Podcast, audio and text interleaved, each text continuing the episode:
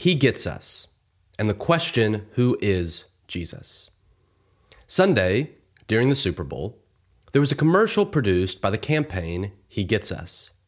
The commercial showed people washing the feet of a woman seeking an abortion, a transgender man slash woman, an immigrant, etc. The purpose was to say that Jesus didn't hate, but rather washed feet. This commercial has received praise, but seemingly much more hate from both conservative and progressive Christians alike on all social media platforms. For the record, I do not typically engage with the hotly debated Christian topics of the day, but rather, generally, allow the emotionality to calm before responding. I have found that it is usually unwise to address an issue in the heat of the moment and to allow the culture to dictate what I am and am not going to talk about. However, the more I saw people discussing the issue, the more I felt the need to respond with, hopefully, a more balanced approach. My goal is to both critique and appreciate all sides of opinions about the commercial, while also trying to encourage a path forward for Christianity in America that is more united than divided. Unfortunately, the debates over the commercial have demonstrated the deep divide that currently characterizes American Christianity. That said, here are a few issues I would like to address. Jesus only washed the disciples' feet. It is true that Jesus only washed feet once, and that of the disciples, John 13, 1 through 20.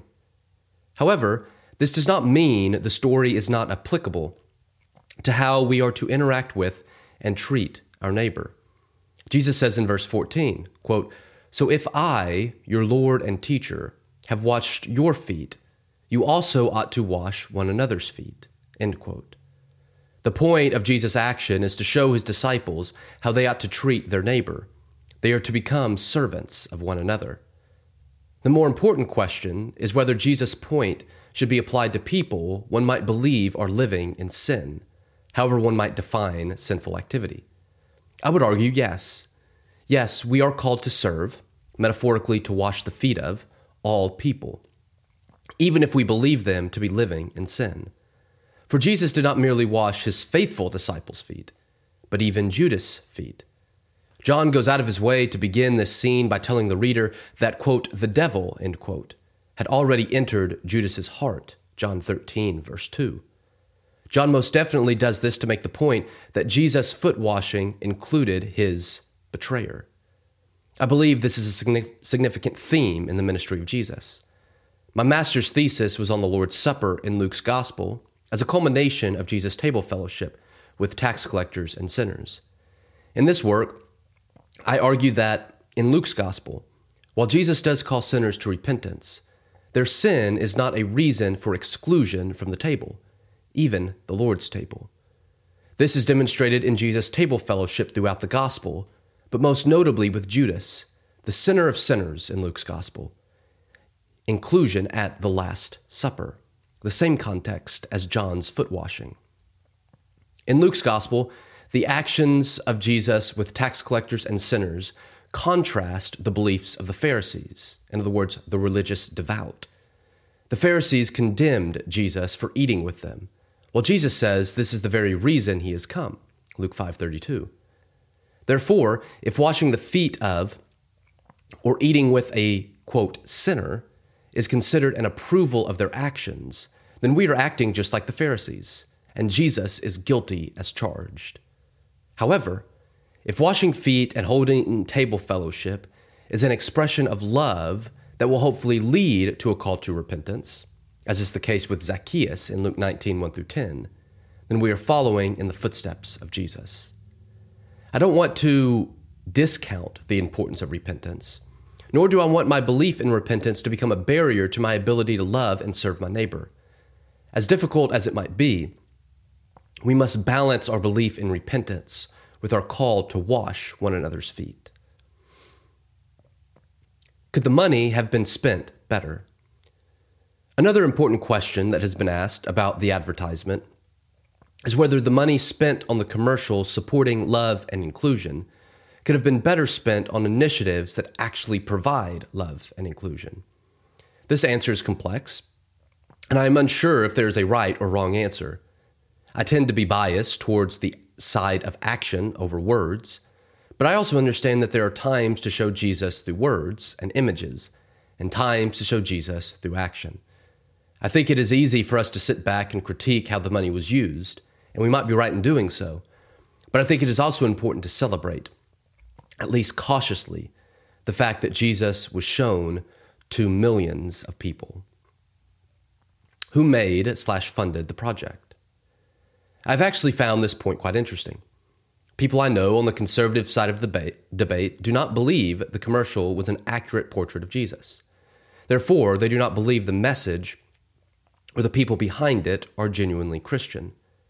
People I know on the progressive side of the debate have discovered that the people and organization behind the He Gets Us campaign are theologically conservative slash evangelical and are upset because they disapprove of the exclusive nature of much evangelical theology. So, in the end, no one seems to like the creators. I would remind everyone of Paul's words in Philippians 1 15 through 18. Quote, Some proclaim Christ from envy and rivalry, but others from goodwill.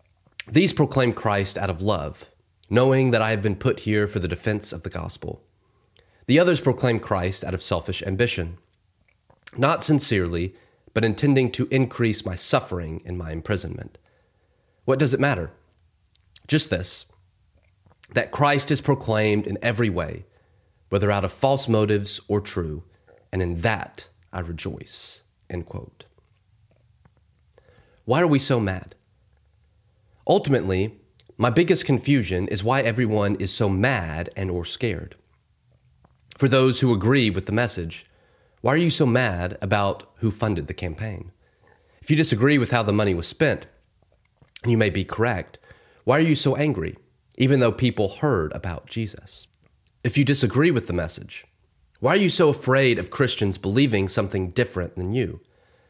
Though you might have liked a mention of repentance, or don't believe the story of Jesus' foot washing was applied correctly, is it really that evil to present a message that perhaps we should love and serve people different than us and those with whom we disagree?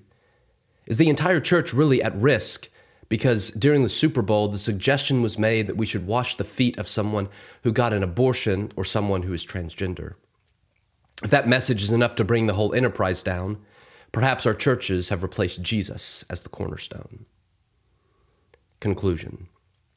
So here's my plea First, as a universal body of believers, we should find a way to have productive conversations, agree to disagree, and ultimately find unity within diversity. That we would model Paul's words quote, finally, beloved, whatever is true, whatever is honorable, whatever is just, whatever is pure, whatever is pleasing, whatever is commendable, if there's any excellence, and if there's anything worthy of praise, Think about these things. End quote. Philippians 4 8. Second, that we would all pursue imitating the life of Jesus that was lived in perfect harmony with God. Rather than our first step being debating the finer points of Christian ethics or what Paul might have meant by this passage or that in order to build ourselves up and look down upon opposing theologies. Let our Christian lives begin and end with imitating the life of Jesus.